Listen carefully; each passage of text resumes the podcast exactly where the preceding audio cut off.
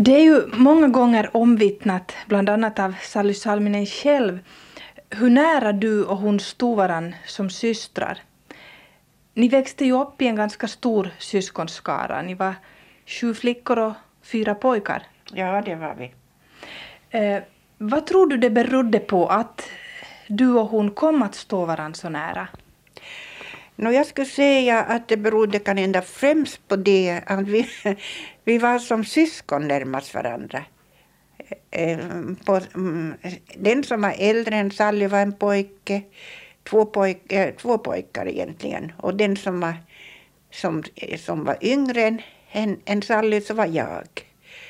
Och, och, och därför tror jag vi kom att närma oss varandra och bli så goda systrar som vi blev hela vårt liv.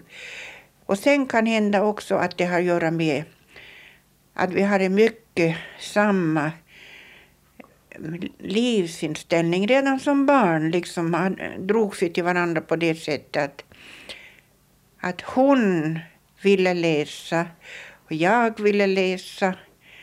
Och vi längtade båda två väldigt mycket, längtade bort och längtade till ett bättre liv. Och det där gjorde ju att Sally och jag, ja, vi, vi, vi blev den närmaste systrar nog. Och, och käraste systrar som det har kommit fram senare i, i olika sammanhang. Och ändå var ni ju ganska olika till läggningen, åtminstone får man intrycket när man läser Upptäcktsresan, att Sally var ganska allvarlig och inbunden, nästan melankolisk, medan du var mera öppen och socialt inriktad. Stämmer det? Det stämmer. Och, och, kan hända, jag har tänkt många gånger på den där saken att eh, Sally var faktiskt eh, tystlåten och inbunden. Och jag var en utåtriktad person. Men kan hända det var just det att vi kompletterade varandra på något sätt som gjorde att, att vi tyckte så mycket om varandra och sökte varandra under uppväxtåren och också sen senare. Så, så det hade nog på något sätt ett sammanhang det här att vi var olika och att vi tyckte om varandra. Hur är det då med era föräldrar? Har ni ärvt några eh, anlag från dem? Var Sally till exempel mera lik er mamma eller pappa? Ja, när jag inte kommer ihåg pappa. För han drunknade just på hösten. Jag, jag hade just fyllt fem år. Så jag kommer bara ihåg pappa lite, eh, lite som, ett, som ett litet barn. Men jag, jag tror att Sally mera liknade mamma än pappa. För mamma var också en ganska, ganska inbunden människa på många sätt. Och, och, men fast hon var väldigt utåtriktad i levande livet och ville skaffa sig kunskaper av alla möjliga slag. Eh, men, men, men, men och, och sen hon hade ett, ett anlag som jag många gånger funderat på. Hon kunde härma människor väldigt bra. Hon, det var nästan som att lyssna till ett teaterstycke. När hon, vi hade central hemma och hon tyckte om att lyssna många gånger när hon, när på, det där, på det där människorna som pratade med varandra. Och så kunde hon komma och berätta i, i, i kammaren för oss sen att så här, så här pratar de. Och det var alldeles som man skulle höra de där människorna. Så jag, på något sätt så hade mamma också en, en, en, en ett, e- e- ett intresse för det utåtriktade och, och, och, livet omkring sig. Som, om man ska nu säga att man blir författare så måste man ju vara intresserad av livet omkring sig och ha iakttagelseförmåga och lyssnarförmåga. Och mamma hade det i allra högsta grad. Och, men däremot så pappa han drunknade ju, han var bara 44-45 år när han drunknade, när han förde posten från Bomarsund till Vargata och lämnade en stor barnskara efter sig. Men de har berättat för mig, mina äldre syskon som kommer ihåg pappa bra, att han var... Han lärde sig, han lärde sig, han var ju finne och kom till Åland som sjöman och blev bekant med mamma och gifte sig med henne. Och han lärde sig svenska mycket bra och sen lärde han sig också skriva svenska. Och det tycker jag, och det har ju Sally också berättat om i, sin, i sina memoarer, hur han, om hans mm, stora brevväxling med mamma när han var emigrant i USA. Och vi hade en hel stor säck på vinden full av, av, av deras brev som sen förkom på något sätt. Och vi satt och läste, Sally och jag var väldigt intresserade av de där breven och satt och läste mycket de där breven. Och han skrev bra svenska. Och min äldsta syster Elin, som kom mycket bra ihåg honom, så hon berättade att han var mycket intresserad av att läsa och engagerad i det politiska livet och intresserad av händelserna ute i världen. Så det är svårt att säga sen var, var anlagen kommer ifrån. Men, men jag tror att pappa var lika, lika intressant och, och, och givande människa på sitt sätt som mamma var. Det finns ju helt givet en, en litterär ådra i er familj. Det är ju inte bara du och Sally som har ägnat er åt författarskap utan också Albin och Runar och Uno, era bröder. Men just den här litterära ådran, eh, varifrån tror du den kommer? Varif, ja. ja. jag tänkte fråga, var, var fick ni inspiration? Den här andliga vägkosten som ett barn får med sig. Hur, var fick nog, ni den? Så som jag minns det så måste man ju säga att det var från mamma. Eftersom det var hon som, som hade ett oerhört läsintresse. Och sen eh, Eh, mm, vi hade ju ingen möjlighet att, att köpa böcker den tiden, men vi lånade en massa böcker. Men sen var det ju min bror Albin, som jag har skrivit om i två böcker. Han var ju den där stora inspirationen som, som, som skaffade hem böcker och som lärde oss att läsa och, och, och värdesätta um, värdefull litteratur. Eh, han, han, han till exempel lärde oss att, att läsa Strindberg när vi var bara, jag var bara 12 år när jag läste Strindberg och så vidare. Så att jag skulle nog, jag skulle nog säga att, att utan Albin, han var en fortsättning på mamma. Utan Albin hade vi kan hända aldrig blivit några författare i vårt hus. Jag, jag vet inte men jag har en sån känsla bara, att han spelar en sån oerhört stark och viktig roll. Eh, vart uh, hamnade Albin sen? Han reste han, visst också han, ut i världen? Jo, jag har skrivit om Albin i visan Väg och brinneld. Och han, han var ju en så märklig person att han, han sådde ju det första vetet på Åland. Han var en, en, en, en forskare, en drömmare och också en upptäcktsresare. Han skulle ut i världen med all makt för att skaffa pengar för att göra livet bättre för oss. Men han ville också se världen och lära sig känna världen och allt det han hade läst om och forskat om. Så han emigrerade 1924 till, till Kanada. Och där var han sen. Han var inte ett helt år innan han försökte komma över till, till eh, USA. Och där, då kom han fast vid gränsen och blev hemskickad. Och så var han alldeles krossad när han kom hem. Allt det här har jag skrivit om. Och, och vi, vi hade ingen kontakt med honom under den korta tid han vistades hemma. Men det var en ohygglig upplevelse. Det var en ohygglig upplevelse, den glömmer jag aldrig. För en natt så tog han eh, sin lilla kappsäck och gav sig iväg igen och lämnade oss allihopa. Och på det sättet sen kom han ut i världen på nytt. Först i Australien och sen till Nya Zeeland där han dog för några år sedan. Om vi återgår ännu till Sally så har du något minne av hur hon började skriva? Hur hennes skrivintresse vaknade? Jo, jag, jag har ett bra minne av, av hennes första dikt. För vi, vi, hade ju, vi, vi sådde ju havre, vi var ju småbrukare och hade vårt eget jordbruk. Och vi sådde ju havre. Och, och, och, och mamma skötte om att vi fick havregryn Men den tiden kunde man inte göra havregryn utan, utan att det var all, en massa sådar i, i, den här, i det här grynen. Och varje, varje kväll efter vi hade arbetat ute så måste vi eh, rensa det här, plocka bort sådana ur grynen. Och eh, Sally och jag, vi, vi hade mest den här uppgiften. Och eh, så tog hon en dag en, en, en brun papperspåse och slet sönder den.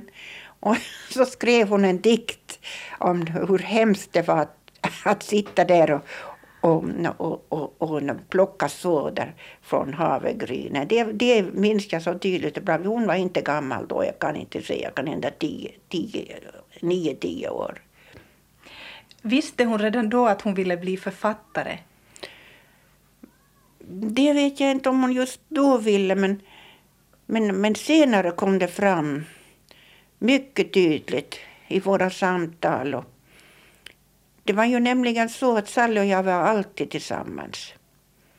Till exempel när, när hon började skolan, hon var ju två år äldre än mig, så längtade jag så efter Sally att jag, tvingade mamma att, att bli, mm,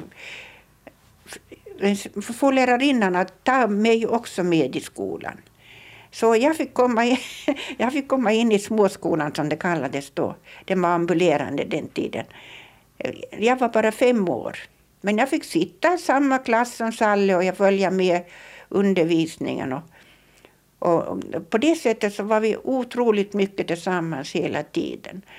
Och jag, vi läste mycket tillsammans och så hade vi när vi var arbetade ute på åkrarna så var vi alltid tillsammans. Och Sally eh, mm, hade sina tänkningar och jag hade mina tänkningar. Vi fantiserade och drömde.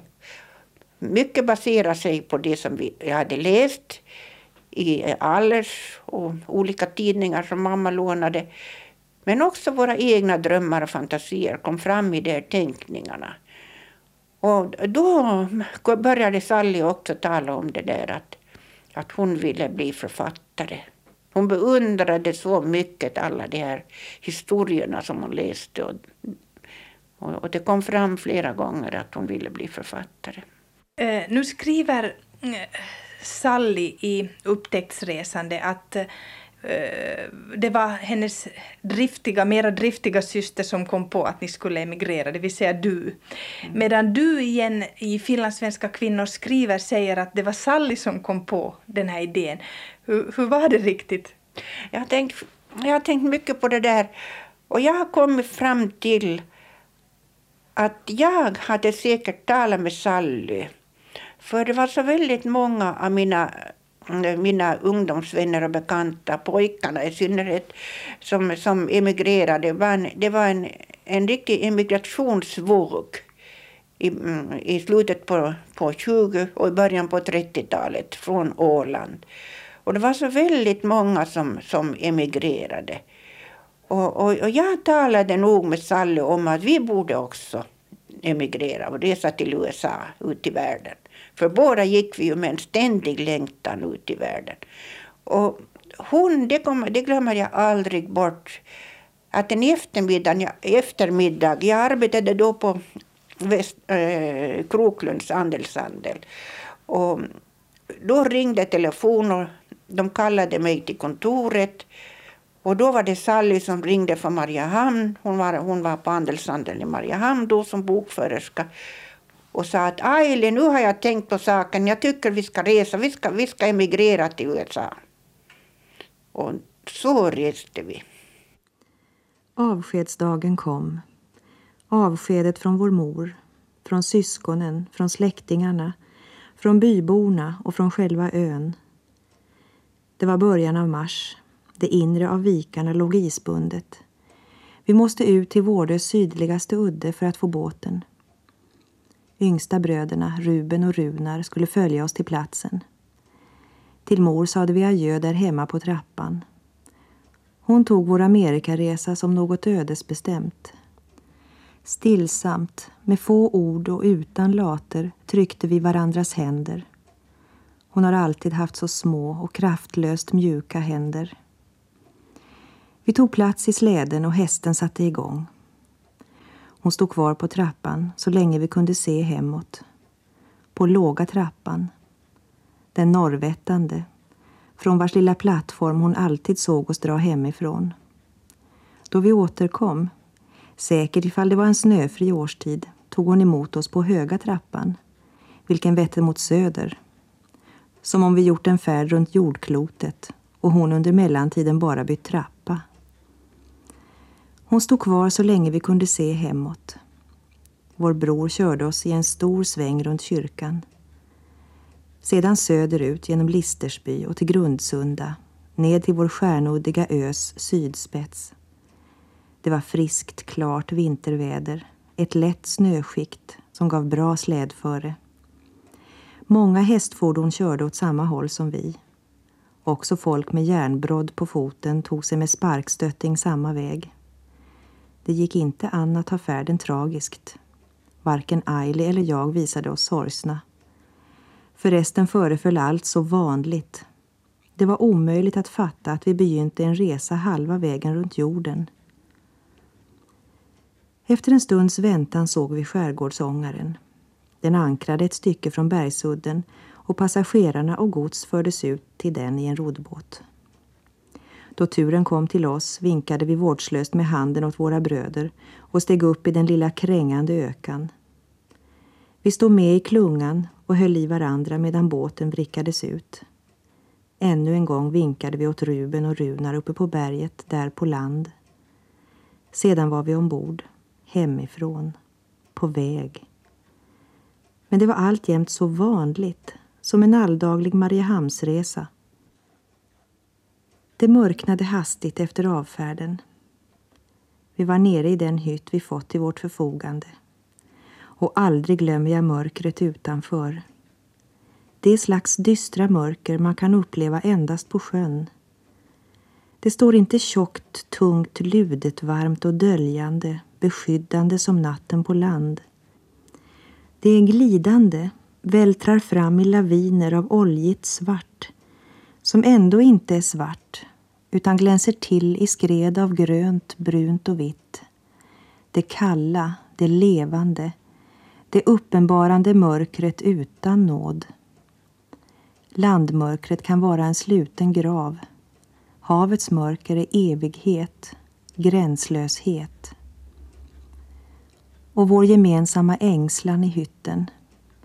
I detta lilla krypin behöll vi ännu, eller försökte vi ännu, fastän förgäves, hålla kvar något av det fotfäste vi haft i land.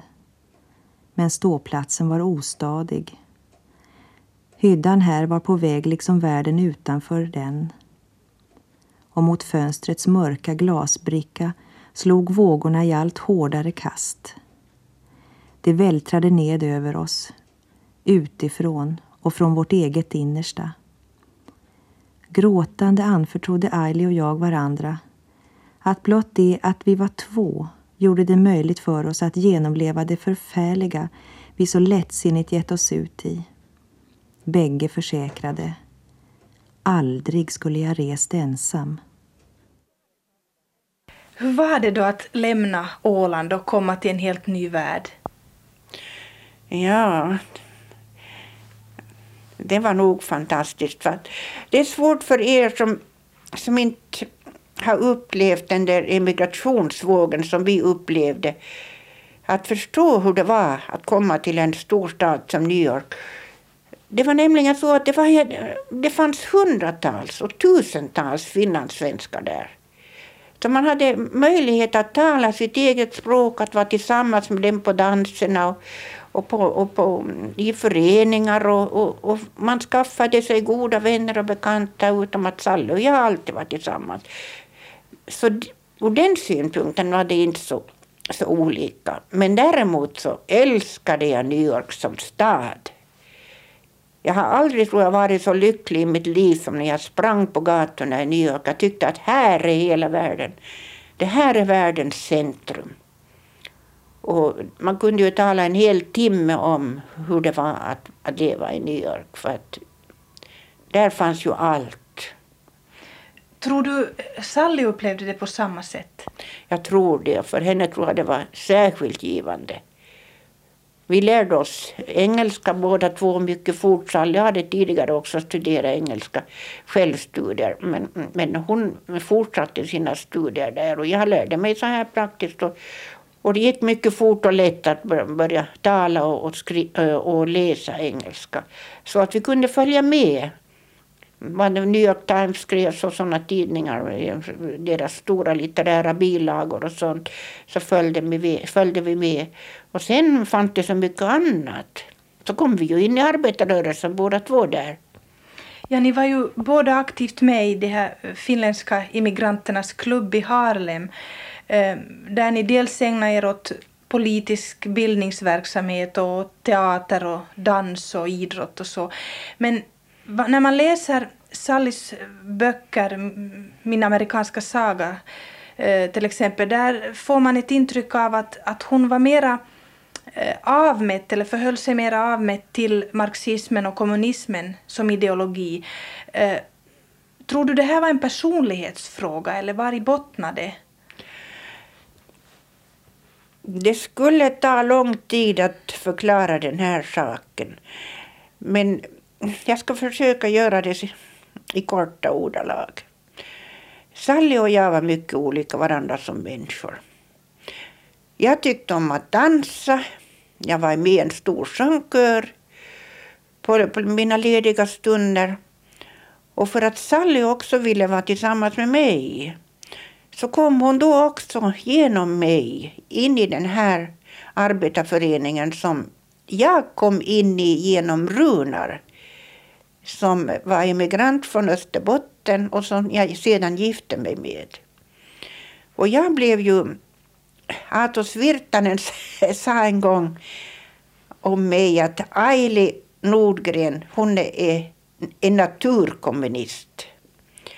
Och jag hade ju en väldigt stark rättskänsla. Det kan jag säga utan att skryta. För det kommer ju fram med allt vad jag skriver och jag har ju skrivit mycket utom att jag har skrivit böcker så jag har skrivit väldigt mycket annat också.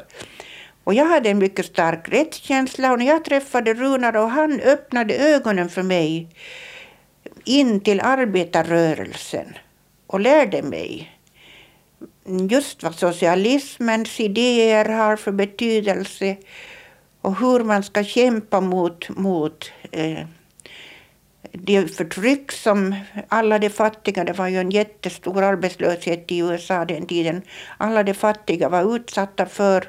Vi såg det med våra egna ögon varje dag hur de fattiga levde och arbetslösa levde och gick och tiggde pengar och så vidare. Det gjorde också emigranter från Finland. Så det gjorde att jag blev mer en djupare insatt. Jag blev mer intagen kan man säga i den här i, i arbetarrörelsens eh, mål och strävanden En Sally, för hon kom liksom in på sidan, hon kom in bara genom mig. Hon försökte nog få till exempel en boyfriend där hon hade en par gånger också men det motsvarade inte hennes förväntningar. De, de var inte sådana personligheter som hon sökte efter. Och därför så hon var nog med, med men hon var inte med på samma sätt som jag. Det kan jag gott säga. Men hon, var, hon blev radikal och vi hade många härliga stunder tillsammans med, i den här finlandssvenska arbetar. Men det var också arbetarföreningen, men det var också rikssvenskar med. Vi hade också många rikssvenskar med. Och så hade vi en, en gymnastikgrupp där Challe var mycket duktig. Vi var 30-40 mm, mm, tjänarinnor, hembiträden som samlades en par gånger i veckan och gymnastiserade under en, en, en ledning då som vi hade. Och, och det, det var nog intressant och här var Sally mycket med. Men däremot kan jag säga att, att hennes engagemang kan hända inte var så djupt som, jag, som mitt engagemang just i den här i arbetarrörelsens strävanden och, idéer den tiden. Så som vi idag telegrafiskt meddelat eder har det glädjande inträffat att er roman Katrina enhälligt tillerkänns första priset 50 000 finska mark i den av oss tillsammans med Wahlströmet Widstrands bokförlag i Stockholm anordnade romanpristävlan. Vi ber att få framföra våra bästa lyckönskningar med anledning av denna framgång. Samtidigt får vi meddela att prisutdelningen beräknas äga rum någon av dagarna 10 15 oktober i samband med att resultatet kungöres och böckerna utsändas i bokhandeln. Utöver detta pris har ni att motse honorar. Ytterligare hoppas vi att ni ska kunna påräkna kännbara inkomster från översättningar till andra språk. För att kunna avsluta överenskommelser därom ber vi er genast efter mottagandet av närslutna kontrakt telegrafiskt meddela ert godkännande av kontraktet. En dag i början av september 1936 mottog Sally Salminen det här brevet från Holger Schilds förlag i Helsingfors. Ett brev som helt fundamentalt skulle rubba hennes tidigare cirklar och länka in hennes liv i nya fåror, författarens.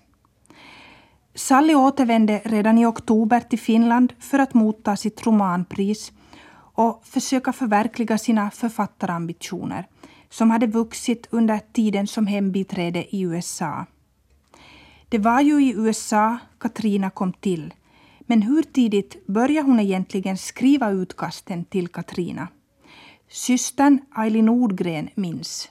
Jag tror att hon, började nog på vintern 34. För hon var hem till Åland 33. Och när hon kom tillbaka så började, berättade hon för mig om Katrina. Och hade Katrina, alltså Katrina blev liksom en, en människa som jag kände och blev, blev intresserad av genom Sallys berättelser. Och sen på vintern så vi arbetade ju nära varandra på Fifth Avenue. Och, och, vi kunde promenera till varandra på kvällarna efter vi hade slutat diska och arbeta. Och då träffades vi mycket ofta. Och då hade Sally många gånger papper med sig när hon kom på besök till mig. Eller när jag var hos henne tog hon fram papper som hon, som hon läste. Hon hade skrivit någonting och ville läsa för mig vad hon hade skrivit. Ibland var det det ena, ibland det andra. Men då kommer jag ihåg att jag hörde flera gånger Katrinas namn nämnas. Och där, därför skulle jag nog säga att hon började nog redan då 34 men hon, kan hända inte det var, kan hända det inte var den Katrina som sedan kom till utan det här var kan hända utkast och försök eller någonting sånt. För jag, jag reste ju hem på sommaren i juni 1934 och sen genom brevväxlingarna, vi brevväxlade ju väldigt flitigt, så då talade och skrev hon mycket om, om Katrina i sina brev. Vad tror du gav henne inspiration till att äh, sätta igång med en så här stor roman? Var det en, en tror du äh, att, att den här boken skulle kunna komma till om hon hade fortsatt att bo på Åland? Absolut inte. Absolut inte, för boken mottogs ju på ett mycket problematiskt sätt där hemma. Men, men Sally var ju då, när hon började skriva Katrina, så var hon fortfarande engagerad i den här arbetarföreningen som, som hon hörde till. Och hade, efter jag reste så, så hade hon kontakt med mina vänner och, och de har berättat för mig att hon, de till, till och med fick läsa, en av mina bästa väninnor fick läsa Sallys eh, manuskript när hon arbetade med det. Så att mm, hon var fortfarande på något sätt socialt engagerad i, i, i, i det som hände omkring henne och det som hon hade då lärt sig där hemma när hon var hem på sommaren 33 och mamma berättade så mycket för henne. Sally frågade förstås och ville veta för Sally var alltid ute efter att skriva och göra någonting.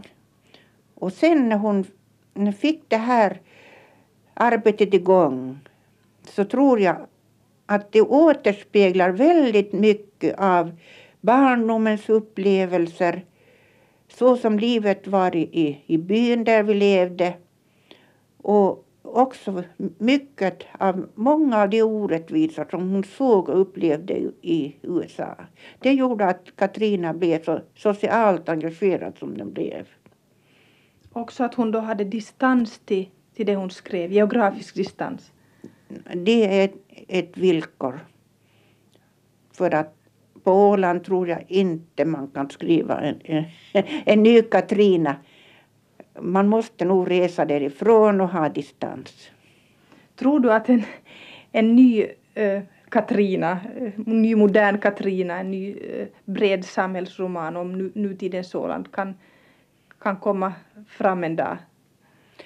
Jag tror inte att det kommer någon ny Katrina för livet är ju så annorlunda nu. Och alla de här sociala framstegen som har skett i Finland sen, sen, sen den tiden. Vi, vi kan ta bara till exempel skolfrågan. Grundskolan som infördes. Alla har samma rätt nu att gå i skola och samma möjligheter att utveckla sig och gå i skola och så vidare. Sånt existerade ju inte då. Och därför kan man ju inte heller finna samma samhällsorättvisor som fanns på den tiden och samma förtryck. Men nu finns det ju så väldigt mycket annat som man kunde skriva om. Så att varför kunde det inte komma en ny Katrina men den skulle handla om vår egen tids problem.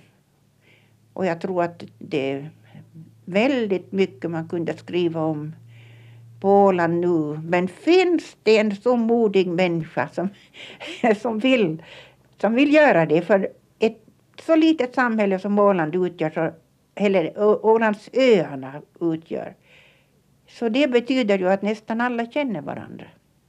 När man läser Katrina då får man ju ett intryck av ett helt annat samhälle, ett helt annat Åland än idag. Men kan du så här kort försöka säga hur Åland, hur Vargata Vårdö var den gången när Sally skrev sin Katrina? Ja, det var nog någonting helt annat än idag. För eh, Vårdö kommun och Vargata i synnerhet så var ju en by, Vargata by, där det fanns väldigt rika kaptensbönder som levde i stora fina byggnader och skolade sina barn. Det fanns så många studenter där om somrarna att det vimlade av vita mössor på somrarna. Det var, inte bara, det var inte bara byns studenter utan det var också deras släktingar som kom och, och hade hälsat på. Och på det där sättet blev det en stor klasskillnad i byn. Torparna och småbrukarna som, som, som vi var och, och vanliga bönderna som inte var kaptensbönder, de, de tillhörde en annan kategori i den här byn och levde ett annat liv. För de kunde ju inte skicka sina barn till Mariehamn och gå, bli studenter och, och, och låta dem utbilda sig i universitetet i, i Helsingfors och, och, eller i Åbo akademi. Utan de blev vanliga eh, bönder eller arbetare. Och när Sally sen skrev och berättade och när kom, det kom ju fram i, i Katrina, den där klasskillnaden. Så när hon kom hem eh, från, från USA och då hade boken gått ut i stora upplagor och var känd överallt och mycket omtalad och omskriven så väckte det ju en väldig uppståndelse. Hon blev mottagen i Mariehamn av myndigheterna. Mm, Julius Sundblom själv var, tog emot henne. Och allt verkade mm, mm, riktigt bra till att börja med. Men i hembyn i Vargata, där mottogs inte Katrina med stor kärlek av de som hade ett, av de rika människorna, de som hade ett bättre liv. och som aldrig hade känt till den fattigdom och det armod som många av, av, av de fattiga då levde i. Bland annat just vårt eget hem var ju mycket fattigt. Och Sally, Sallys berättelse den, den skilde sig så väldigt mycket från de böcker som kom ut den tiden. Hon var den enda i den finlandssvenska litteraturen som på 30-talet skrev en sån här avslöjande bok. Och det gjorde att hon blev både hatad och älskad. Jag kan gott säga att hon blev hatad av många. Det ska vi inte förneka. Men den tiden är förbi och de har, eh, de, jag tror att många har lärt sig och vet att det här var nu en historisk erfarenhet som Sally skildrar. Och ac accepterar den som eh, historia. Men den tiden när hon kom hem och fick gå igenom allt som hon fick gå igenom, den var mycket tung och svår. Jag bodde inte på Åland då, så jag var inte, jag, men hon kom ju och hälsade på mig. Jag bodde i Österbotten. Hon kom ju och hälsade på mig och berättade för mig om allting. Och hon ville egentligen inte vara på Åland. Hon skaffade sig visserligen en, en, en, en ett hus där i, i, i Västra Saltvik, i Kvarnbo. Och, och, och, en mycket vacker villa var det. Och där tänkte hon förstås att hon skulle leva. Men hon trivdes inte där. Det gjorde hon inte. Och när hon kom och hälsade på mig till Österbotten så, så märkte hon hur väldigt stor skillnaden var på atmosfären där hemma och till exempel i Österbotten. Där hon då rörde sig och blev uppskattad och uppvaktad av alla möjliga kretsar. Var kom hon sen att slå sig ner eftersom hon inte förblev bo, bofast på Åland? No, hon, hon, hon reste mycket. Och sen under vinterkriget så träffade hon, det kom ju frivilliga då till Finland. Och då kom Johannes Dyrkop som var en danskonstnär till, till Finland och de träffades på, jag tror på en, en, en kurs hon var, engagerad, hon var intresserad av Oxfordrörelsen då och hon träffade honom där. Och så var de tillsammans och arbetade på, hos bönderna. De var aldrig till fronten utan de arbetade hos bönderna för att hjälpa till under vinterkriget. Och så blev, blev de kära i varandra och så gifte hon sig och flyttade till Danmark. Och där levde hon sen till hon dog. Men hon reste väldigt mycket ut i världen hela tiden. Tror du att hon sörjde över att ha lämnat Finland och Åland för gott? Mm, ja, den frågan har jag ställt mig många gånger. Och i brevväxlingen som vi hade så kunde jag inte upptäcka att hon skulle ha någon, någon större längtan tillbaka hem. Kan hända hon längtade till, till, till sina barndomstrakter som naturen och sådant. Men det sår hon fick efter hon skrev Katrina, att hon satte nog djupt i henne. Och jag tror att hon, jag tror att hon, hon trivdes och, och hade det bra. Men hon, men hon, hon, hon kom ihåg Åland. Det vet jag att hon gjorde och återvände ju också senare i sina böcker till Åland. Ja då. Ja då. Åland är en sån trakt som den som är född där och som har vuxit upp där så man glömmer nog inte Åland så snart. Man har nog Åland i sitt hjärta hela livet. Om du till sist skulle vilja karaktärisera Sally som eh, syster och medmänniska, vad skulle du då säga om henne? Jag skulle säga att hon var en underbar människa. Att hon var godhjärtad och storsint och förståelsefull. Och vi hade mm, kan hända många gånger olika politiska åsikter fast hon, hon var nog en vänstermänniska hela sitt liv och röstade med vänstern hela sitt liv men naturligtvis var hon inte på samma sätt som jag Eh, aktiv i arbetarrörelsen och i, och i, i, i eh, partipolitiska livet. Men å andra sidan så levde hon alltid med och kände med det som jag gjorde. Och det tyckte jag var storartat hos henne. Att vi kunde vara så goda och fina systrar, så, så kära systrar, ända till livets slut. Trots att vi levde ganska annorlunda liv båda två. Hon arbetade ju inte, hon bara skrev medan jag arbetade och skrev den tiden jag skrev. Och hon, hon kunde helt ägna sig åt sin skapande verksamhet. Det kunde inte jag. Jag måste slita mig loss för att kunna åstadkomma någonting. Men hon, hon var så förståelsefull. Och hon var en, en, en stor människa. Så mindes Aili Nordgren sin syster Sally Salminen. Jag har också samtalat med Thomas Warburton som i många år var litterär chef på Holger Schilds förlag. Ett förlag som Sally Salminen förblev trogen hela sitt författarliv. Thomas Warburton har skrivit om henne i 80 år finlandssvensk litteratur, en bok som han gav ut för några år sedan, och också i den nyutkomna boken Sallys saga. Hur bedömer då han Katrina som litterär succé och Sally Salminen som författare?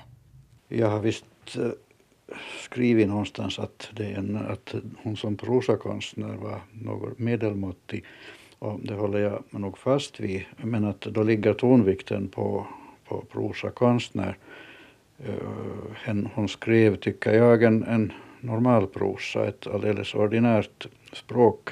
Och, och, det var väl inte, hon försökte aldrig skriva vackert som det heter och, och det var kanske ibland en förtjänst för det blev enkelt och, och rättframt. Eh, men hennes eh, kvaliteter som berättare ligger på ett annat plan än i språket. Hon, hon kunde skriva engagerat och, och med medkänsla. Uh, vilka egenskaper gjorde då att Katrina blev en sån succé som den blev? Jag skulle tro att det var just engagemanget i, i medmänniskornas liv. Hon, hon, eh, de där människorna som hon berättar om i Katrina eh, stod henne tydligen mycket nära. Hon hade, kunde leva sig in i, i deras öden och, och, och ville gärna eh, lyfta fram dem. Skrevs det då inte under 30-talet liknande böcker eller var Katrina enastående som berättarkonst? Det skrevs många liknande böcker under 30-talet men inte hos oss, inte, inte i Finland så vitt jag vet. Man tänker kanske närmast på, på 30-talet i Sverige då, där det nog finns motsvarigheter. Hur ska man då förstå att eh, till exempel italienska läsare eh, kunde känna igen någonting som utspelades på en ö eh, som för dem var helt okänd långt uppe i Norden. Den översattes ju bland annat till italienska. Eh, jag misstänker att där var det fråga om, om en exotism. Eh, och bara blotta faktum att någonting utspelas i Norden, om det då är Östersjön eller, eller kring polcirkeln, det är ungefär detsamma för en italiensk läsare. Men finns det, en, finns det vintrar med snö och is och, och ett hårt fiskarliv och så vidare så, så har det en alldeles särskild dusch av exotism jag misstänker att det, eh, Katrin, så vitt jag vet så har Katrina gått rätt bra i, i sydliga länder och, och jag tror att det nog beror på att miljön ter sig ovanlig och främmande. När Katrina segrade i Schilds och Wahlström och Widsands eh, nordiska romanpristävling eh, för 50 år sedan förutsåg man den gången bokens öde och alla de översättningar som den skulle komma att få? Eller eh, Tror du att eh, succén liksom låg inbyggd färdigt i boken eller var det andra yttre faktorer som medverkade till att den fick en sån spridning? Så vitt jag vet så var det, var det en överraskning helt och hållet. Det kunde ingen ana att det skulle bli en succé av, av, av de måtten. Eh, och det var en, en ganska oskuldsfull tid i förlagsvärlden. Det, där, det var ovanligt med romanpristävlingar överhuvudtaget och att eh, så att säga som man nu gör i förväg utnämna en bok till succé, det var tror jag ganska okänt. Sally Salminen blev ju så att säga författare över en natt. Det måste ju också ha varit en ovanlig företeelse på den tiden. Jo, det tror jag. Det var det säkert. Tror du då att samhällskritiken i Katrina har observerats tillräckligt av läsare runt om i världen och, och här? Eller har man snarare läst den som en underhållningsroman, som en trivialroman? Samhällskritiken eh, är ju kanske inte direkt aktuell i Katrina, den är mera historisk än, eh, än eh, tillämpbar just på dagen, annat än i stora, stora drag. Eh, men i den mån den finns där så, så tror jag att det är en idealisk form av samhällskritik på det sättet att den tämligen oförmärkt glider in i läsaren utan, utan någon speciell propagandaattityd. Så jag misstänker att den spelar en stor roll för många läsare men att de kanske inte själva vet om det. Du skriver i din finlandssvenska litteraturhistoria om hur bygdeskildringen breddas och att då Sally Salminen har bidragit till det här. Um, om, man, eller om du då vill jämföra henne med en annan åländsk författare som du har varit med om att nyupptäcka, nämligen Joel Pettersson. Vad skiljer de här två författarna åt, tycker du? De arbetar nog på helt olika plan. Och av, av de två är ju Joel Pettersson, eller kunde ha blivit den stora språkkonstnären, som också hade en fantasikraft som, som jag tycker är av ett helt annorlunda slag än Sally Salminens de liknar nu inte varandra just på någon punkt och på det sättet kan man ju just säga att, att de båda breddar sin typ av roman på, på varsitt sätt. Uh, hur bedömer du då Sally Salminens senare författarskap? Hur tycker du att hon utvecklades som prosakonstnär? Uh, om man med utvecklas menar att hon skulle ha gått framåt och blivit bättre som prosakonstnär så vet jag inte om man kan påstå det. För i, min, i mitt tycke så fortsatte hon hela sin tid ut att skriva en normal prosa som kunde bli ganska flack och, och grå ibland. Men eh, hon utvecklades och, och, lyckades bredda sin egen, sitt eget författarskap genom att välja motiv från, från olika, av olika slag, från olika länder Det tycker jag var ovanligt i vår litteratur. En stor roman från Danmark, en stor roman från Bretagne och, och sen naturligtvis från, från Amerika. Hur var då Sally Salminen som mm, samarbetspartner i, i förlaget? Eh, hur bedömer du henne som, som författare och, och, eller som författarpersonlighet och människa? Har du något minnen av henne? Eh, nu var det så att eh, trots att jag kom till förlaget redan 43 så, så var det inte, eh, inte jag som så att säga hade hand om Sally Salminen utan det var förlagschefen Ture Svedlin som ju med tiden blev hennes mycket goda vän. Och så länge han levde så skötte han alla hennes böcker, gick igenom manuskripten och läste korrekturen och så vidare. Eh, men eh, efter 1960 så blev det jag som fick hand om hennes, hennes manuskript.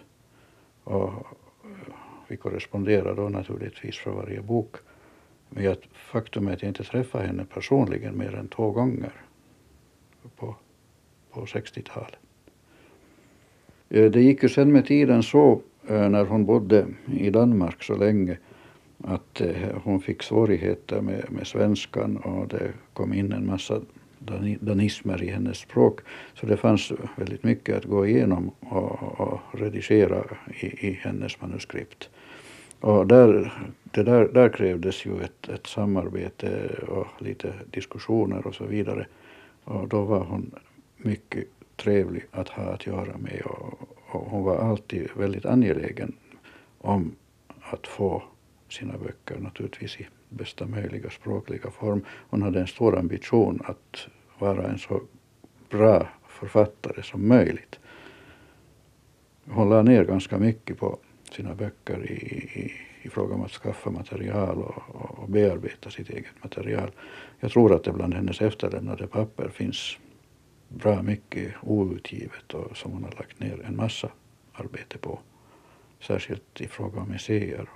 Och jag vill minnas att det finns ett stort skådespel någonstans också som, som nu inte blev vad hon hoppades. Men säkert finns det där kvar någonstans. Jag undrar om, om, om dessa papper är tillvaratagna och var de finns.